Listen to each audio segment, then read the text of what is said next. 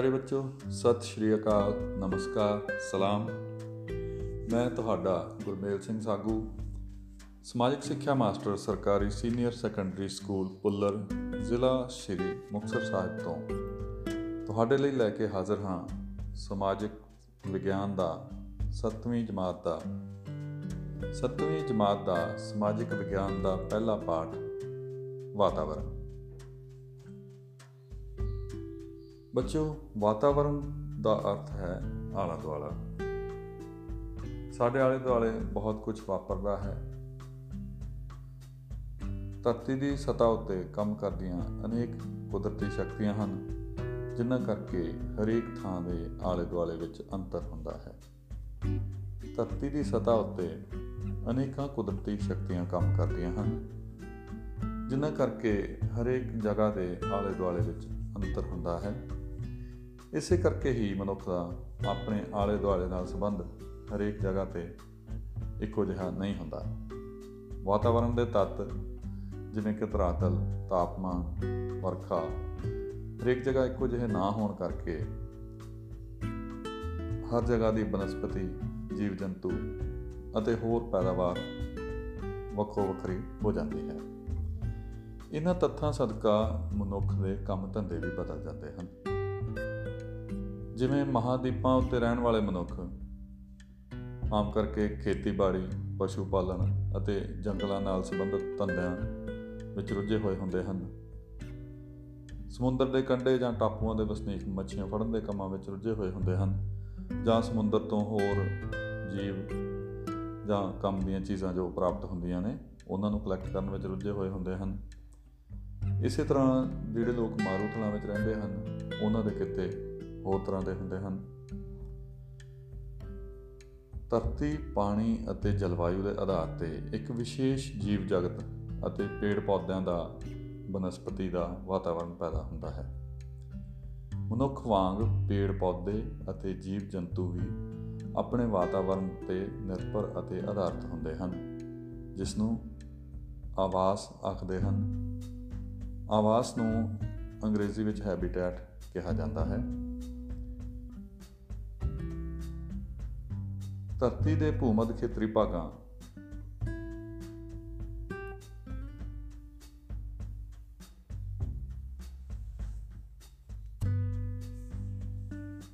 ਤਾਂ ਬੱਚੋ ਮੈਂ ਜਿਵੇਂ ਜਿਵੇਂ ਇਹ ਲੈਸਨ ਤੁਹਾਡੇ ਨਾਲ ਸਾਂਝਾ ਕਰਦਾ ਜਾਵਾਂਗਾ, ਤੁਸੀਂ ਬੜੇ ਧਿਆਨ ਨਾਲ ਸੁਣਨਾ ਹੈ। ਬੱਚੋ ਮੈਂ ਇਹ ਪਾਠ ਤੁਹਾਡੇ ਨਾਲ ਬੱਚਿਓ, ਅੱਜ ਇਸ ਅੱਧੇ ਘੰਟੇ ਦੇ ਲਈ ਮੈਂ ਤੁਹਾਡੇ ਨਾਲ ਜਦੋਂ ਇਹ ਪਾਠ ਸਾਂਝਾ ਕਰ ਰਿਹਾ ਹਾਂ, ਤਾਂ ਤੁਸੀਂ ਆਪਣਾ ਧਿਆਨ ਇਸ ਪਾਠ ਵੱਲ ਹੀ ਰੱਖਣਾ ਹੈ, ਕਿਉਂਕਿ ਵਿੱਚ ਵਿੱਚ ਦੀ ਮੈਂ ਤੁਹਾਨੂੰ ਕੁਝ ਸਵਾਲ ਵੀ ਪੁੱਛਾਂਗਾ, ਜਿਨ੍ਹਾਂ ਦੇ ਜਵਾਬ ਤੁਸੀਂ ਆਪਣੇ ਮਨ ਵਿੱਚ ਦੁਹਰਾਉਣੇ ਹਨ।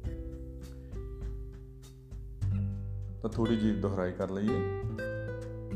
ਵਾਤਾਵਰਣ ਤੋਂ ਕੀ ਭਾਵ ਹੈ? ਉੱਤਰ। ਵਾਤਾਵਰਣ ਤੋਂ ਭਾਵ ਹੈ ਸਾਡਾ ਆਲਾ ਦੁਆਲਾ।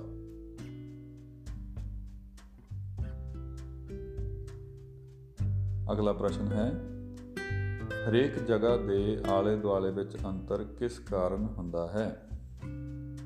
ਉੱਤਰ, ਧਰਤੀ ਦੀ ਸਤਾ ਉੱਤੇ ਕੰਮ ਕਰਨ ਵਾਲੀਆਂ ਕੁਦਰਤੀ ਸ਼ਕਤੀਆਂ ਕਾਰਨ।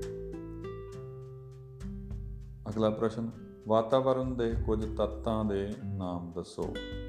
ਵਾਤਾਵਰਣ ਦੇ ਤੱਤ ਕਿਹੜੇ-ਕਿਹੜੇ ਹਨ? ਉੱਤਰ ਧਰਾਤਲ ਤਾਪਮਾਨ, ਵਰਖਾ, ਆਦਿ।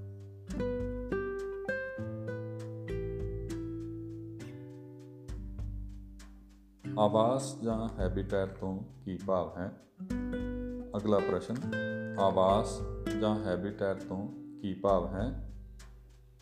ਉੱਤਰ, ਮਨੁੱਖ ਪੇੜ ਪੌਦੇ ਅਤੇ ਜੀਵ ਜੰਤੂ ਆਪਣੇ ਵਾਤਾਵਰਣ ਉੱਪਰ ਨਿਰਭਰ ਅਤੇ ਆਧਾਰਿਤ ਹੁੰਦੇ ਹਨ।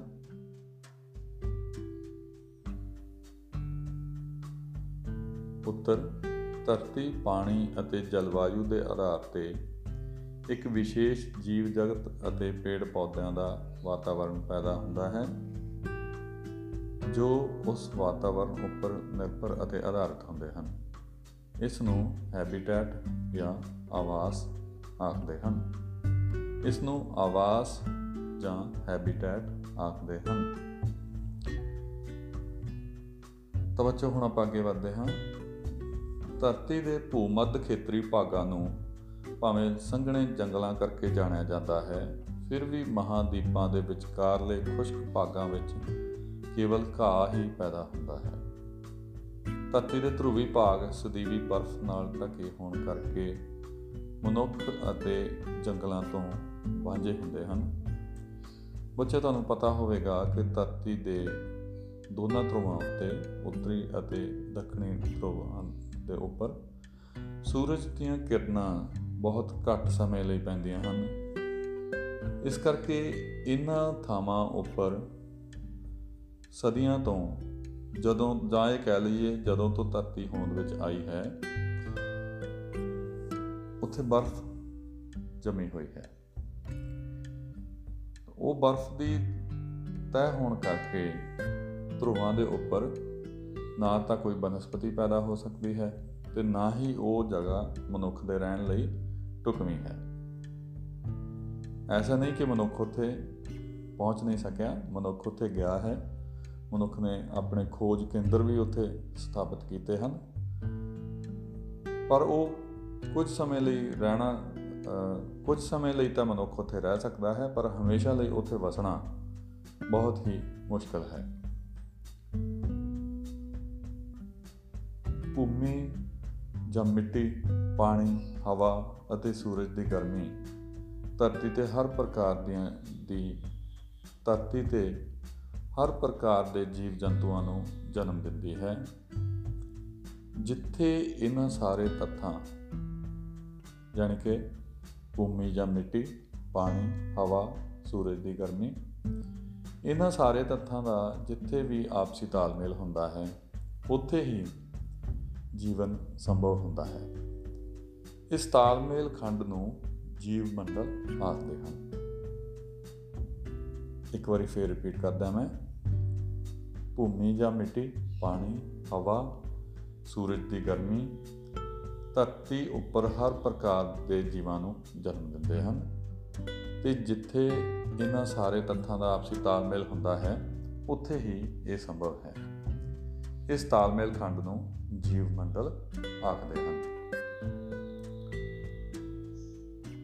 ਕਿਸੇ ਥਾਂ ਦੇ ਜੀਵ ਮੰਡਲ ਅਤੇ ਉਥੋਂ ਦੇ ਭੌਤਿਕ ਆਲੇ ਦੁਆਲੇ ਨੂੰ ਉਸ ਦੀ ਪਰਿਸਥਿਤੀ ਕਹਿ ਦਿੰਦੇ ਹਨ।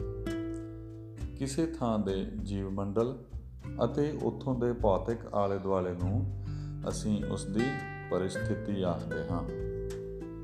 ਪਰਿਸਥਿਤੀ ਨੂੰ ਅੰਗਰੇਜ਼ੀ ਵਿੱਚ ਇਕੋਲੋਜੀ ਕਿਹਾ ਜਾਂਦਾ ਹੈ। ਤਾਂ ਪਰਿਸਥਿਤੀ ਦਾ ਅਰਥ ਹੋ ਗਿਆ ਕਿਸੇ ਜਗ੍ਹਾ ਦਾ ਜੀਵ ਮੰਡਲ ਤੇ ਉੱਥੋਂ ਦਾ ਭੌਤਿਕ ਆਲਾ ਦੁਆਲਾ ਇਹਨਾਂ ਦਾ ਜਿਹੜਾ ਤਾਲਮੇਲ ਹੈ, ਇਹਨੂੰ ਅਸੀਂ ਪਰਿਸਥਿਤੀ ਕਹਿੰਦੇ ਹਾਂ। ਤਾਂ ਬੱਚੋ, ਇਹ ਜੋ ਵਾਤਾਵਰਨ ਅਸੀਂ ਦੇਖ ਰਹੇ ਹਾਂ, ਇਹ ਹਮੇਸ਼ਾ ਇੱਕੋ ਜਿਹਾ ਨਹੀਂ ਰਹਿੰਦਾ। ਵਾਤਾਵਰਨ ਹਮੇਸ਼ਾ ਬਦਲਦਾ ਰਹਿੰਦਾ ਹੈ, ਕਿਉਂਕਿ ਇਸ ਦੇ ਸਾਰੇ ਤੱਤ ਬਦਲਦੇ ਰਹਿੰਦੇ ਹਨ। ਵਾਤਾਵਰਨ ਦੇ ਤੱਤ ਕਿਹੜੇ-ਕਿਹੜੇ ਸੀ? ਭੂਮੀ ਜਾਂ ਮਿੱਟੀ, ਪਾਣੀ, ਹਵਾ, ਸੂਰਜ ਦੀ ਗਰਮੀ। ਸੋ ਆਪਾਂ ਵੇਖਦੇ ਹਾਂ, ਇਹ ਸਾਰੀਆਂ ਚੀਜ਼ਾਂ ਬਦਲਦੀਆਂ ਰਹਿੰਦੀਆਂ ਹਨ।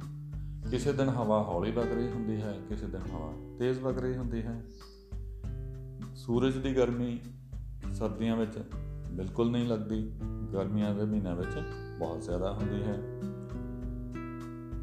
ਸੋ ਇਹ ਜੋ ਵੱਖ-ਵੱਖ ਤੱਤ ਹਨ ਕੁਦਰਤ ਦੇ, ਇਹ ਹਮੇਸ਼ਾ ਬਦਲਦੇ ਰਹਿੰਦੇ ਹਨ ਤੇ ਇਹਨਾਂ ਦੇ ਬਦਲਣ ਕਰਕੇ ਧਰਤੀ ਦੀ ਸਤਾ ਉੱਤੇ ਵਾਤਾਵਰਣ ਵੀ ਹਮੇਸ਼ਾ ਬਦਲਦਾ ਰਹਿੰਦਾ ਹੈ। ਹੁਣ ਇਹ ਜਿਹੜੀਆਂ ਤਬਦੀਲੀਆਂ ਹੁੰਦੀਆਂ ਧਰਤੀ ਦੇ ਉੱਪਰ, ਇਹ ਵੀ ਇੱਕੋ ਜਿਹੀਆਂ ਨਹੀਂ ਹੁੰਦੀਆਂ। ਕੁਝ ਤਬਦੀਲੀਆਂ ਇਹੋ ਜਿਹੀਆਂ ਹੁੰਦੀਆਂ ਨੇ ਜਿਹੜੀਆਂ ਹੌਲੀ-ਹੌਲੀ ਸਾਲਾਂ ਬੱਦੀ ਜਾਂ ਸਦੀਆਂ ਦੇ ਦੌਰਾਨ ਵਾਪਰਦੀਆਂ ਹਨ ਤੇ ਕੁਝ ਤਬਦੀਲੀਆਂ ਇਹੋ ਜਿਹੀਆਂ ਵੀ ਹੁੰਦੀਆਂ ਨੇ ਜਿਹੜੀਆਂ ਅਚਾਨਕ ਹੀ ਜਾਂ ਇੱਕਦਮ ਹੀ ਹੋ ਜਾਂਦੀਆਂ ਹਨ, ਬੜੀ ਤੇਜ਼ੀ ਨਾਲ ਹੋ ਜਾਂਦੀਆਂ ਹਨ। ਸੋ ਇਸ ਕਰਕੇ ਆਪਾਂ ਕਹਿ ਸਕਦੇ ਹਾਂ ਕਿ ਵਾਤਾਵਰਣ ਵਿੱਚ ਹੋਣ ਵਾਲੀਆਂ ਤਬਦੀਲੀਆਂ ਦੋ ਤਰ੍ਹਾਂ ਦੀਆਂ ਹੁੰਦੀਆਂ ਹਨ, ਛੇਤੀ ਅਤੇ ਹੌਲੀ ਹੋਣ ਵਾਲੀਆਂ ਤਬਦੀਲੀਆਂ ਤੇ ਤੇਜ਼ ਗਤੀ ਨਾਲ ਹੋਣ ਵਾਲੀਆਂ ਤਬਦੀਲੀਆਂ ਦੋ ਤਰ੍ਹਾਂ ਦੀਆਂ ਹੁੰਦੀਆਂ ਹਨ, ਛੇਤੀ ਜਾਂ ਧੀਮੀ ਗਤੀ ਨਾਲ ਹੋਣ ਵਾਲੀਆਂ ਤਬਦੀਲੀਆਂ ਤੇ ਦੂਸਰਾ ਤੇਜ਼ ਗਤੀ ਨਾਲ ਹੋਣ ਵਾਲੀਆਂ ਤਬਦੀਲੀਆਂ। ਹੌਲੀ ਜਾਂ ਧੀਮੀ ਗਤੀ ਵਾਲੀਆਂ ਤਬਦੀਲੀਆਂ ਧਰਤੀ ਦੀ ਸਤ੍ਹਾ ਉੱਤੇ ਅਪਰਦਨ ਕਾਰਕਾਂ ਜਿਵੇਂ ਦਰਿਆ, ਗਲੇਸ਼ੀਅਰ, ਹਵਾ, ਸਮੁੰਦਰਾਂ ਛਿੱਜਣ ਆਦਿ ਦੁਆਰਾ ਹੁੰਦੀਆਂ ਹਨ। ਇੱਕ ਮੈਂ ਸ਼ਬਦ ਦੇ ਵਿੱਚ ਬੋਲਿਆ, ਬੱਚੋ, ਅਪਰਦਨ। ਅਪਰਦਨ ਦਾ ਮਤਲਬ ਹੁੰਦਾ ਹੈ, ਜਿਵੇਂ ਕੋਈ ਚੀਜ਼ ਸਮੇਂ ਦੇ ਨਾਲ ਹੌਲੀ ਹੌਲੀ ਹੌਲੀ ਹੌਲੀ ਘਸ ਜਾਂਦੀ ਹੈ ਜਾਂ ਛਿੱਜ ਜਾਂਦੀ ਹੈ, ਇਹਨੂੰ ਅਪਰਦਨ ਆਖਦੇ ਹਨ। ਅਪਰਦਨ ਇੱਕ ਸ਼ਬਦ, ਬੱਚੋ ਮੈਂ ਇੱਕ ਸ਼ਬਦ ਅਪਰਦਨ ਬੋਲਿਆ ਹੈ। ਅਪਰਦਨ ਦਾ ਮਤਲਬ ਹੁੰਦਾ ਹੈ ਕਿ ਕੋਈ ਚੀਜ਼ ਹੌਲੀ ਹੌਲੀ ਸਮੇਂ ਦੇ ਨਾਲ ਨਾਲ ਘਸ ਜਾਂਦੀ ਹੈ। ਜਿਵੇਂ ਦਰਿਆ ਜਦੋਂ ਵਗਦਾ ਹੈ, ਤਾਂ ਦਰਿਆ ਆਪਣੇ ਵਹਾਅ ਦੇ ਨਾਲ ਬਹੁਤ ਸਾਰੀ ਮਿੱਟੀ ਤੇ ਪੱਥਰ ਰੋੜ ਕੇ ਲੈ ਆਉਂਦਾ ਹੈ। ਤਾਂ ਉਹ ਇੱਕ ਜਗ੍ਹਾ ਤੋਂ ਪੱਥਰ ਲੈ ਕੇ ਆਉਂਦਾ, ਦੂਜੀ ਜਗ੍ਹਾ ਤੇ ਜਾਂ ਨੀਵੀਂ ਜਗ੍ਹਾ ਤੇ ਉਹਨਾਂ ਪੱਥਰਾਂ ਤੇ ਮਿੱਟੀ ਨੂੰ ਵਿਛਾ ਜਾਂਦਾ ਹੈ।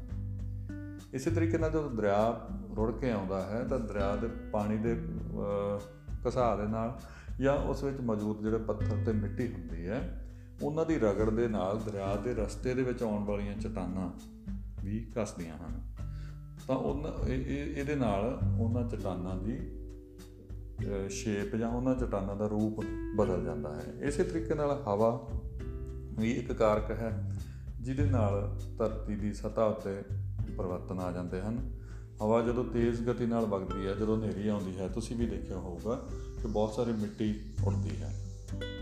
ਤਾਂ ਜਿਹੜੇ ਲੋਕ ਰੇਗਿਸਤਾਨ ਦੇ ਵਿੱਚ ਰਹਿੰਦੇ ਹਨ, ਉਹਨਾਂ ਨੂੰ ਇਹ ਜ਼ਿਆਦਾ ਤਜਰਬਾ ਹੋਇਆ ਹੋਵੇਗਾ ਕਿ ਜਦੋਂ ਹਨੇਰੀਆਂ ਆਉਂਦੀਆਂ ਹਨ, ਤਾਂ ਰੇਗਿਸਤਾਨ ਦੇ ਵਿੱਚ ਰੇਤ ਦੇ ਟਿੱਬੇ ਜਿਹੜੇ ਹੁੰਦੇ ਆ, ਉਹਨਾਂ ਤੋਂ ਮਿੱਟੀ ਉੱਡ ਉੱਡ ਕੇ ਲਗਾਤਾਰ ਦੂਜੇ ਪਾਸੇ ਜਾਂਦੀ ਰਹਿੰਦੀ ਹੈ ਤੇ ਕਈ ਵਾਰ ਤਾਂ ਇਹ ਹੁੰਦਾ ਹੈ ਕਿ ਅੱਜ ਜਿਹੜਾ ਟਿੱਬਾ ਇੱਕ ਜਗ੍ਹਾ ਤੇ ਹੈ ਕੱਲ ਨੂੰ ਹਨੇਰੀ ਆਉਣ ਤੋਂ ਬਾਅਦ ਉਹ ਟਿੱਬਾ ਦੂਜੀ ਜਗ੍ਹਾ ਤੇ ਸਾਰੇ ਦਾ ਸਾਰਾ ਚਲਾ ਜਾਂਦਾ ਹੈ ਕਿਉਂਕਿ ਸਾਰੀ ਰੇਤ ਹੀ ਉੱਡ ਕੇ ਉਸ ਟਿੱਬੇ ਦੀ ਦੂਸਰੀ ਜਗ੍ਹਾ ਤੇ ਜਾ ਕੇ ਟਿਕ ਜਾਂਦੀ ਹੈ। ਸੋ ਇਹ ਇਸ ਤਰ੍ਹਾਂ ਦੇ ਜਿਹੜੇ ਕਾਰਕ ਹੈਗੇ ਆ, ਇਹਨਾਂ ਨੂੰ ਅਪਰਦਨ ਕਾਰਕ ਕਹਿੰਦੇ ਆ।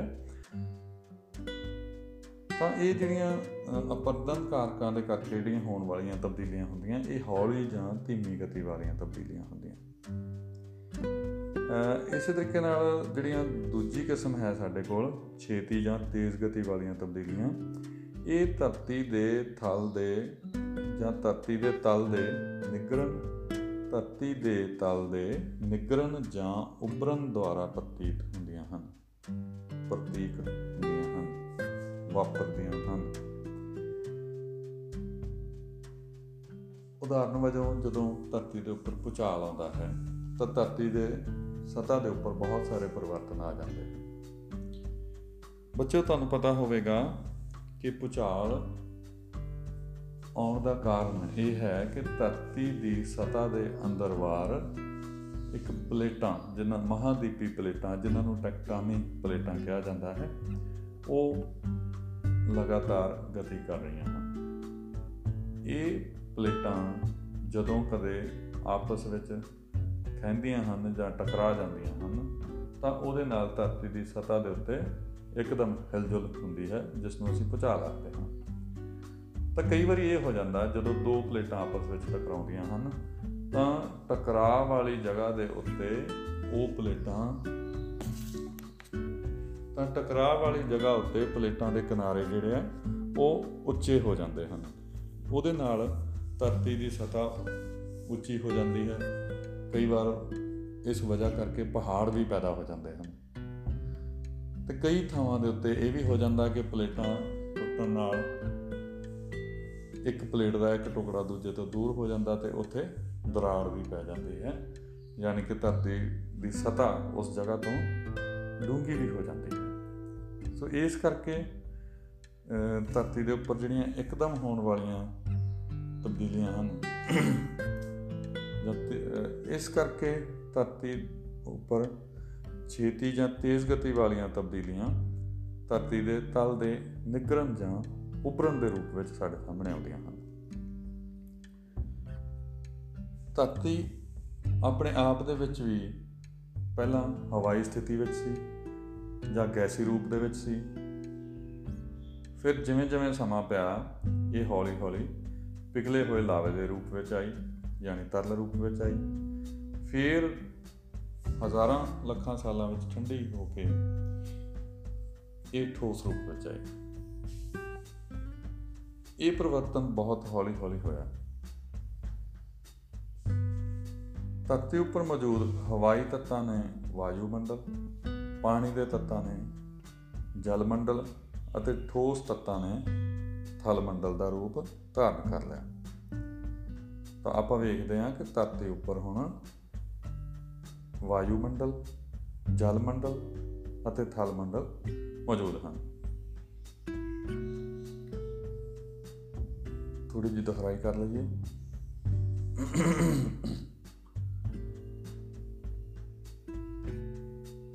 ਧਰਤੀ ਦੇ ਕਿਹੜੇ ਭਾਗਾਂ ਉੱਤੇ ਹਮੇਸ਼ਾ ਤੋਂ ਬਰਫ਼ ਜੰਮੀ ਹੋਈ ਹੈ?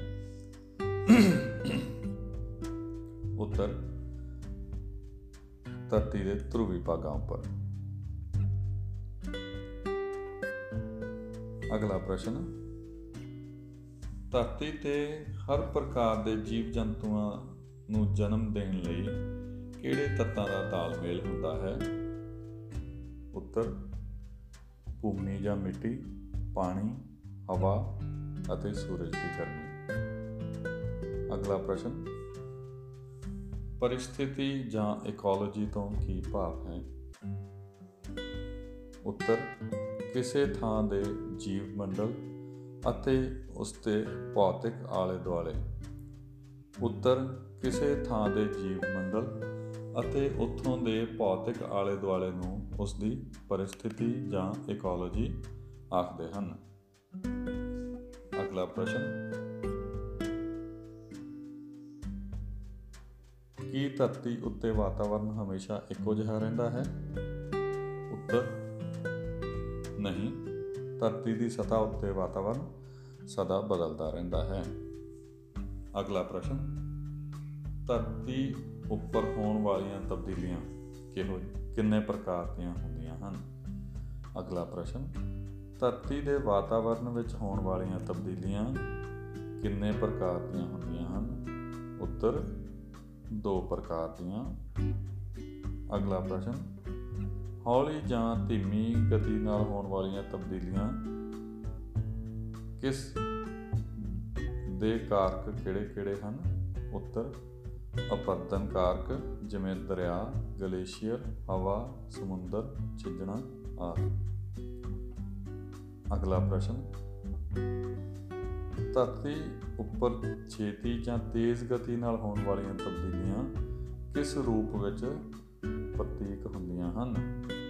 ਉੱਤਰ, ਛੇਤੀ ਜਾਂ ਤੇਜ਼ ਗਤੀ ਵਾਲੀਆਂ ਤਬਦੀਲੀਆਂ ਧਰਤੀ ਦੇ ਤਲ ਦੇ ਨਿਗਰਨ ਜਾਂ ਉਭਰਨ ਦੁਆਰਾ ਪ੍ਰਤੀਕ ਹੁੰਦੀਆਂ ਹਨ। ਅਗਲਾ ਪ੍ਰਸ਼ਨ,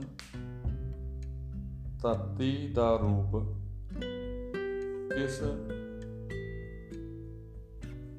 ਤਰਤੀਬ ਵਿੱਚ ਬਦਲਿਆ? ਉੱਤਰ, ਧਰਤੀ ਪਹਿਲਾਂ ਹਵਾਈ ਸਥਿਤੀ ਵਿੱਚ ਜਾਂ ਗੈਸ ਸਥਿਤੀ ਵਿੱਚ ਸੀ। ਉਸ ਤੋਂ ਬਦਲ ਕੇ ਪਿਘਲੇ ਹੋਏ ਰੂਪ ਤਰਲ ਰੂਪ ਵਿੱਚ ਆਈ ਅਤੇ ਫਿਰ ਹੌਲੀ-ਹੌਲੀ ਠੰਡੀ ਹੋ ਕੇ ਠੋਸ ਰੂਪ ਵਿੱਚ ਆਈ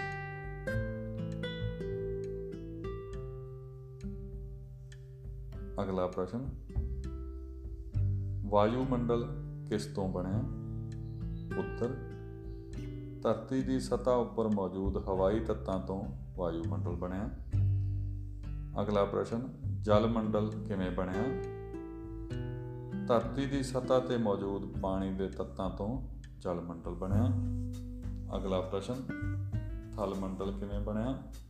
ਧਰਤੀ ਦੀ ਸਤ੍ਹਾ ਤੇ ਮੌਜੂਦ ਠੋਸ ਤੱਤਾਂ ਤੋਂ ਥਲ ਮੰਡਲ ਬਣਿਆ। ਹੁਣ ਆਪਾਂ ਅੱਗੇ ਵਧਦੇ ਹਾਂ। ਮਨੁੱਖ ਨੇ ਖੇਤੀ ਕਰਨ ਲਈ ਜੰਗਲ ਕੱਟ ਕੇ ਹੁਣ ਆਪਾਂ ਅੱਗੇ ਵਧਦੇ ਹਾਂ। ਇਹਨਾਂ ਕੁਦਰਤੀ ਕਾਰਕਾਂ ਤੋਂ ਇਲਾਵਾ ਕੁਝ ਕਾਰਕ ਮਨੁੱਖ ਨੇ ਵੀ ਇਹਨਾਂ ਕੁਦਰਤੀ ਕਾਰਕਾਂ ਦੁਆਰਾ ਹੋਏ ਪਰਿਵਰਤਨਾਂ ਤੋਂ ਇਲਾਵਾ ਕੁਝ ਪਰਿਵਰਤਨ ਮਨੁੱਖ ਦੁਆਰਾ ਵੀ ਕੀਤੇ ਗਏ। ਮਨੁੱਖ ਨੇ ਖੇਤੀ ਕਰਨ ਲਈ ਜੰਗਲ ਕੱਟ ਲਏ, ਰਹਿਣ ਲਈ ਪਿੰਡ ਅਤੇ ਸ਼ਹਿਰ ਬਣਾ ਲਏ ਤੇ ਇਸ ਤਰੀਕੇ ਨਾਲ ਧਰਤੀ ਦੀ ਸਤ੍ਹਾ ਉੱਤੇ ਪਰਿਵਰਤਨ ਲਿਆਂਦਾ ਹੈ। ਕਿਉਂਕਿ ਖੇਤੀ ਕਰਨ ਲਈ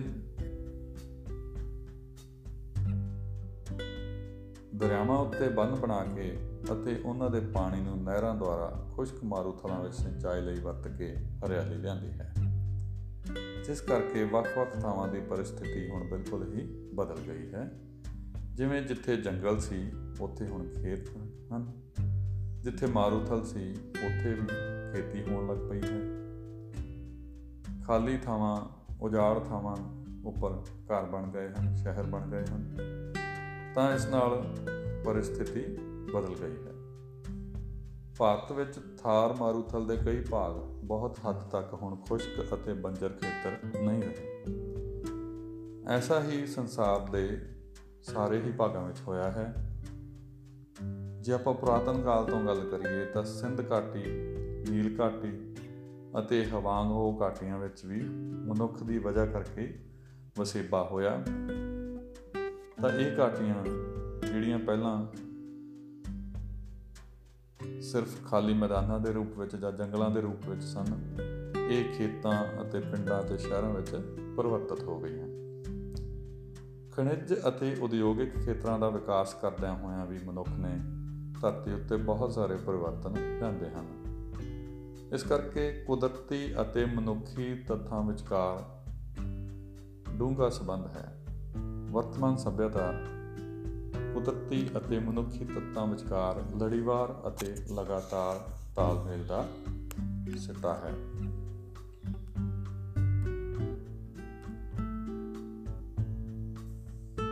ਵਾਤਾਵਰਣ ਦੇ ਅੰਸ਼। ਧਰਤੀ ਦੇ ਸਮੁੱਚੇ ਵਾਤਾਵਰਣ ਦੀ ਰਚਨਾ ਨੂੰ ਚੰਗੀ ਤਰ੍ਹਾਂ ਸਮਝਣ ਲਈ ਧਰਤੀ ਦੇ ਵੱਖ-ਵੱਖ ਮੰਡਲਾਂ ਬਾਰੇ ਗਿਆਨ ਪ੍ਰਾਪਤ ਕਰਨਾ ਜ਼ਰੂਰੀ ਹੈ। ਬੱਚਿਓ ਧਰਤੀ ਦੇ ਚਾਰ ਮੰਡਲ ਹਨ। ਜਾਂ ਇਹ ਕਹਿ ਲਈਏ ਕਿ ਧਰਤੀ ਦੇ ਸਮੁੱਚੇ ਵਾਤਾਵਰਣ ਨੂੰ ਚਾਰ ਮੰਡਲਾਂ ਵਿੱਚ ਵੰਡਿਆ ਗਿਆ ਹੈ, ਜਿਨ੍ਹਾਂ ਦੇ ਨਾਮ ਇਸ ਤਰ੍ਹਾਂ ਹਨ। ਵਾਯੂ ਮੰਡਲ, ਥਲ ਮੰਡਲ, ਜਲ ਮੰਡਲ ਅਤੇ ਜੀਵ ਮੰਡਲ।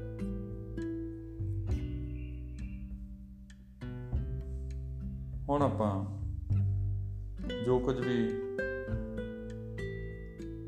ਤਾਂ ਬੱਚੋ, ਤੁਸੀਂ ਹੁਣ ਤੱਕ ਜਿੰਨਾ ਵੀ ਸੁਣਿਆ ਹੈ, ਆਪਾਂ ਉਸ ਦੀ ਦੁਹਰਾਈ ਕਰ ਲਈਏ। ਮੈਂ ਤੁਹਾਨੂੰ ਕੁਝ ਪ੍ਰਸ਼ਨ ਪੁੱਛਾਂਗਾ। ਤੁਸੀਂ ਉਹਨਾਂ ਦੇ ਉੱਤਰ ਆਪਣੇ ਦਿਮਾਗ ਵਿੱਚ ਸੋਚਣੇ ਹਨ। ਜਾਂ ਤੁਹਾਡੇ ਕੋਲ ਜੇ ਕੋਈ ਕਾਪੀ ਤੇ ਪੈਨਸਲ ਹੈ ਤਾਂ ਤੁਸੀਂ ਲਿਖ ਵੀ ਸਕਦੇ ਹੋ। ਪਹਿਲਾ ਪ੍ਰਸ਼ਨ ਹੈ ਵਾਤਾਵਰਣ ਤੋਂ ਕੀ ਭਾਵ ਹੈ? ਉੱਤਰ ਵਾਤਾਵਰਣ ਤੋਂ ਭਾਵ ਧਰਤੀ ਦੇ ਆਲੇ ਦੁਆਲੇ ਤੋਂ ਹੈ ਅਤੇ ਇਸ ਵਿੱਚ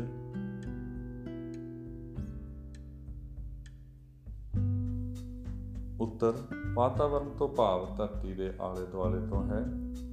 ਇਸ ਵਿੱਚ ਧਰਾਤਲ ਅਤੇ ਜਲਵਾਯੂ ਵਰਗੇ ਤੱਤ ਸ਼ਾਮਲ ਹੁੰਦੇ ਹਨ।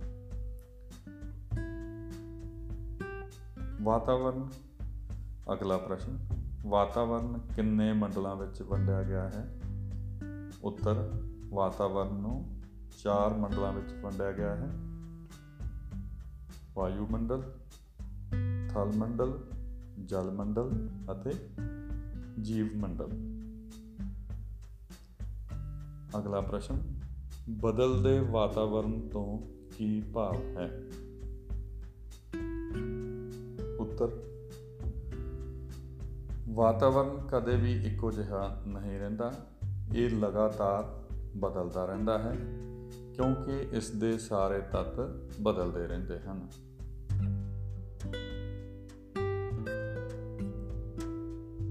ਅਗਲਾ ਪ੍ਰਸ਼ਨ।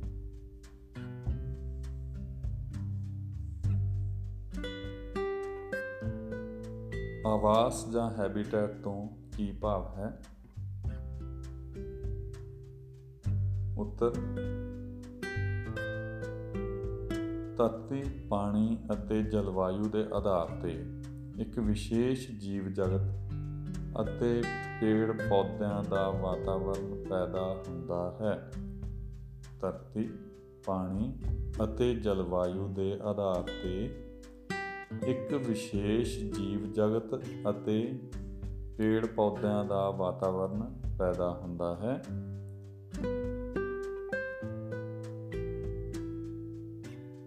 ਇਸ ਨੂੰ ਹੈਬਿਟੈਟ ਜਾਂ ਆਵਾਸ ਆਖਦੇ ਹਨ।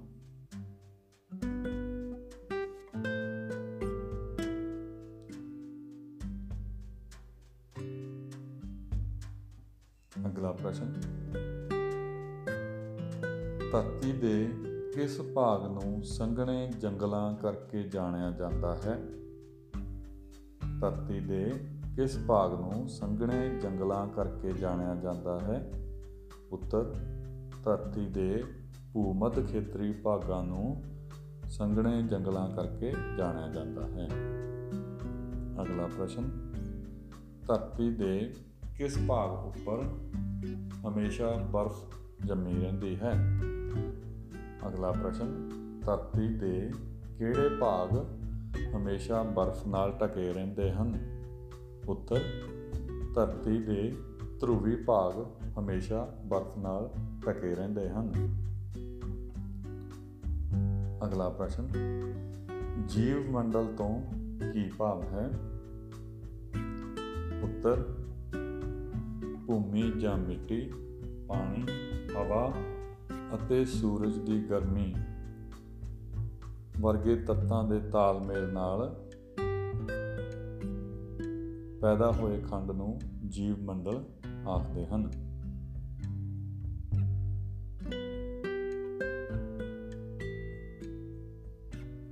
ਅਗਲਾ ਪ੍ਰਸ਼ਨ, ਪਰਿਸਥਿਤੀ ਜਾਂ ਇਕੋਲੋਜੀ ਤੋਂ ਕੀ ਭਾਵ ਹੈ? ਉੱਤਰ, ਕਿਸੇ ਥਾਂ ਦੇ ਜੀਵ ਮੰਡਲ ਅਤੇ ਉਥੋਂ ਦੇ ਭੌਤਿਕ ਆਲੇ ਦੁਆਲੇ ਨੂੰ ਉਸ ਦੀ ਪਰਿਸਥਿਤੀ ਜਾਂ ਇਕੋਲੋਜੀ ਆਖਦੇ ਹਨ। ਅਗਲਾ ਪ੍ਰਸ਼ਨ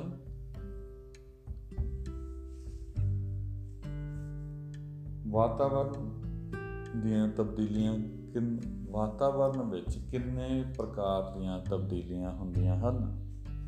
ਉੱਤਰ ਵਾਤਾਵਰਣ ਵਿੱਚ ਦੋ ਪ੍ਰਕਾਰ ਦੀਆਂ ਤਬਦੀਲੀਆਂ ਹੁੰਦੀਆਂ ਹਨ। ਛੇਤੀ ਜਾਂ ਤੇਜ਼ ਗਤੀ ਵਾਲੀਆਂ ਤਬਦੀਲੀਆਂ ਅਤੇ ਹੌਲੀ ਜਾਂ ਧੀਮੀ ਗਤੀ ਵਾਲੀਆਂ ਤਬਦੀਲੀਆਂ। ਅਗਲਾ ਪ੍ਰਸ਼ਨ। ਹੌਲੀ ਜਾਂ ਧੀਮੀ ਗਤੀ ਵਾਲੀਆਂ ਤਬਦੀਲੀਆਂ ਦੇ ਕਾਰਕ ਕੀ ਕਿਹੜੇ ਹਨ? ਉੱਤਰ, ਹੌਲੀ ਜਾਂ ਧੀਮੀ ਗਤੀ ਵਾਲੀਆਂ ਤਬਦੀਲੀਆਂ ਦੇ ਕਾਰਕ ਦਰਿਆ, ਗਲੇਸ਼ੀਅਰ, ਹਵਾ, ਸਮੁੰਦਰ ਚਿੱਜਣ ਆਦ ਹਨ। ਅਗਲਾ ਪ੍ਰਸ਼ਨ।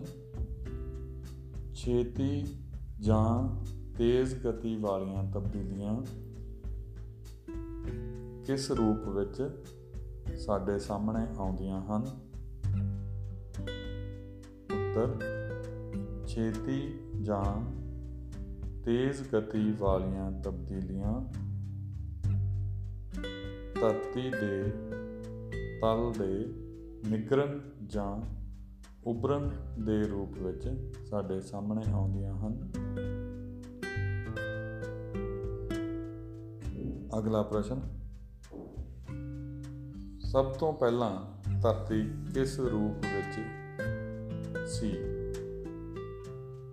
ਉੱਤਰ, ਧਰਤੀ ਸਭ ਤੋਂ ਪਹਿਲਾਂ ਹਵਾਈ ਰੂਪ ਜਾਂ ਗੈਸੀ ਰੂਪ ਵਿੱਚ ਸੀ।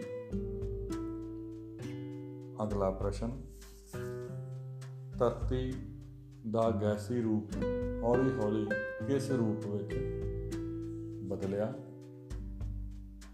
ਉੱਤਰ, ਧਰਤੀ ਗੈਸੀ ਰੂਪ ਤੋਂ ਪਿਘਲੇ ਹੋਏ ਲਾਵੇ ਜਾਂ ਤਰਲ ਰੂਪ ਵਿੱਚ ਪਰਿਵਰਤਿਤ ਹੋਈ। ਅਗਲਾ ਪ੍ਰਸ਼ਨ, ਧਰਤੀ ਪਿਘਲੇ ਹੋਏ ਲਾਵੇ ਤੋਂ ਕਿਸ ਰੂਪ ਵਿੱਚ ਪਰਿਵਰਤਿਤ ਹੋਈ? ਉੱਤਰ, ਧਰਤੀ ਪਿਘਲੇ ਹੋਏ ਲਾਵੇ ਤੋਂ ਹੌਲੀ-ਹੌਲੀ ਠੰਡੀ ਹੋ ਕੇ ਠੋਸ ਰੂਪ ਵਿੱਚ ਪਰਿਵਰਤਿਤ ਹੋਈ।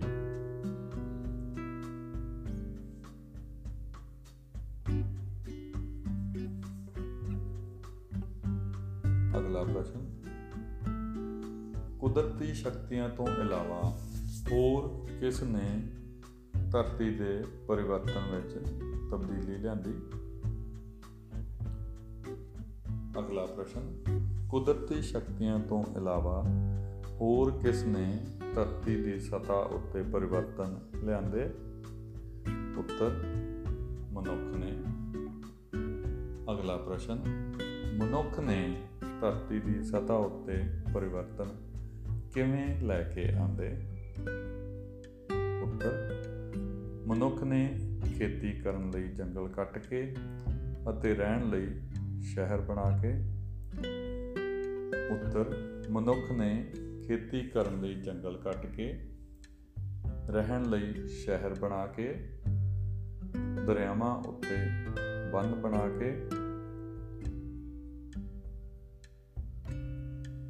ਦਰਿਆਵਾਂ ਉੱਤੇ ਅਤੇ ਦਰਿਆਵਾਂ ਉੱਤੇ ਬੰਨ ਬਣਾ ਕੇ ਧਰਤੀ ਦੀ ਸਤ੍ਹਾ ਉੱਤੇ ਵੱਡੇ ਤੌਰ ਤੇ ਪਰਿਵਰਤਨ ਲਿਆਂਦਾ। ਅਗਲਾ ਪ੍ਰਸ਼ਨ, ਮਨੁੱਖ ਨੇ ਦਰਿਆਵਾਂ ਉੱਤੇ ਬੰਨ ਬਣਾ ਕੇ ਧਰਤੀ ਦੀ ਸਤ੍ਹਾ ਤੇ ਕੀ ਪਰਿਵਰਤਨ ਲਿਆਂਦਾ? ਉੱਤਰ, ਮਨੁੱਖ ਨੇ ਦਰਿਆਵਾਂ ਉੱਤੇ ਬੰਨ ਬਣਾ ਕੇ ਉਹਨਾਂ ਦੇ ਪਾਣੀ ਨੂੰ ਨਹਿਰਾਂ ਦੁਆਰਾ ਖੁਸ਼ਕ ਮਾਰੂਥਲਾਂ ਵਿੱਚ ਸਿੰਚਾਈ ਲਈ ਵਰਤਿਆ ਤੇ ਇਸ ਨਾਲ ਖੁਸ਼ਕ ਮਾਰੂਥਲ ਹੁਣ ਬੰਜਰ ਅਤੇ ਖੁਸ਼ਕ ਨਹੀਂ ਰਹੇ। ਅਗਲਾ ਪ੍ਰਸ਼ਨ। ਸੰਸਾਰ ਦੀਆਂ ਕੁਝ ਪੁਰਾਤਨ ਨਦੀ ਘਾਟੀਆਂ ਦੇ ਨਾਂ ਦੱਸੋ। ਉੱਤਰ, ਸਿੰਧ ਘਾਟੀ, ਨੀਲ ਘਾਟੀ ਅਤੇ ਹਵਾਂਗ ਹੋ ਘਾਟੀ। ਅਗਲਾ ਪ੍ਰਸ਼ਨ। ਸੰਸਾਰ ਦੀਆਂ ਕੁਝ ਨਦੀ ਘਾਟੀਆਂ ਦੇ ਨਾਂ ਦੱਸੋ, ਜਿੱਥੇ ਸਭਿਅਤਾ ਵਿਕਸਿਤ ਹੋਈ। ਉੱਤਰ, ਸਿੰਧ ਘਾਟੀ, ਨੀਲ ਘਾਟੀ ਅਤੇ ਹਵਾਂਗ ਹੋ ਘਾਟੀ।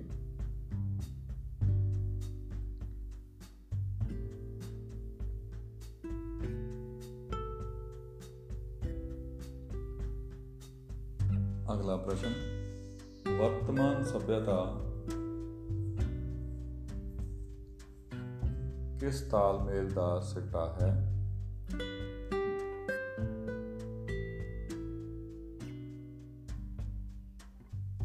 ਅਗਲਾ ਪ੍ਰਸ਼ਨ।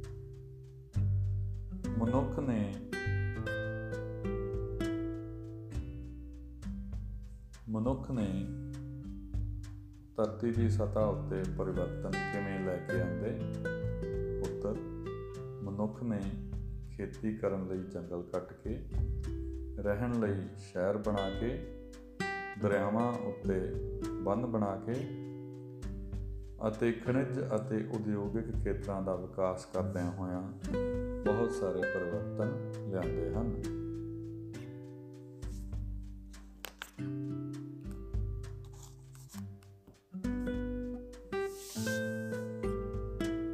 ਤਾਂ ਬੱਚਿਓ, ਇਹ ਸੀ 7ਵੀਂ ਜਮਾਤ ਦੇ ਸਮਾਜਿਕ ਵਿਗਿਆਨ ਵਿਸ਼ੇ ਦਾ ਪਹਿਲਾ ਪਾਠ ਵਾਤਾਵਰਣ ਅੱਜ ਆਪਾਂ ਇਸ ਦਾ ਪਹਿਲਾ ਭਾਗ ਸਾਂਝਾ ਕੀਤਾ ਹੈ।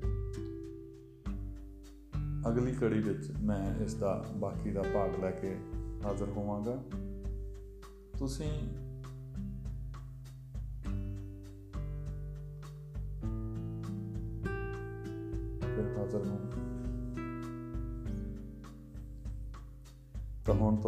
ਅਲਵਿਦਾ ਕਹਿਣ ਦਾ ਵੇਲਾ ਆ ਗਿਆ ਹੈ। ਹੁਣ ਤੁਹਾਨੂੰ ਅਲਵਿਦਾ ਕਹਿਣ ਦਾ ਵੇਲਾ ਆ ਗਿਆ ਹੈ। ਤਾਂ ਬੱਚਿਓ, ਫਿਰ ਮਿਲਦੇ ਹਾਂ। ਤੁਹਾਡਾ ਦਿਨ ਸ਼ੁਭ ਰਹੇ।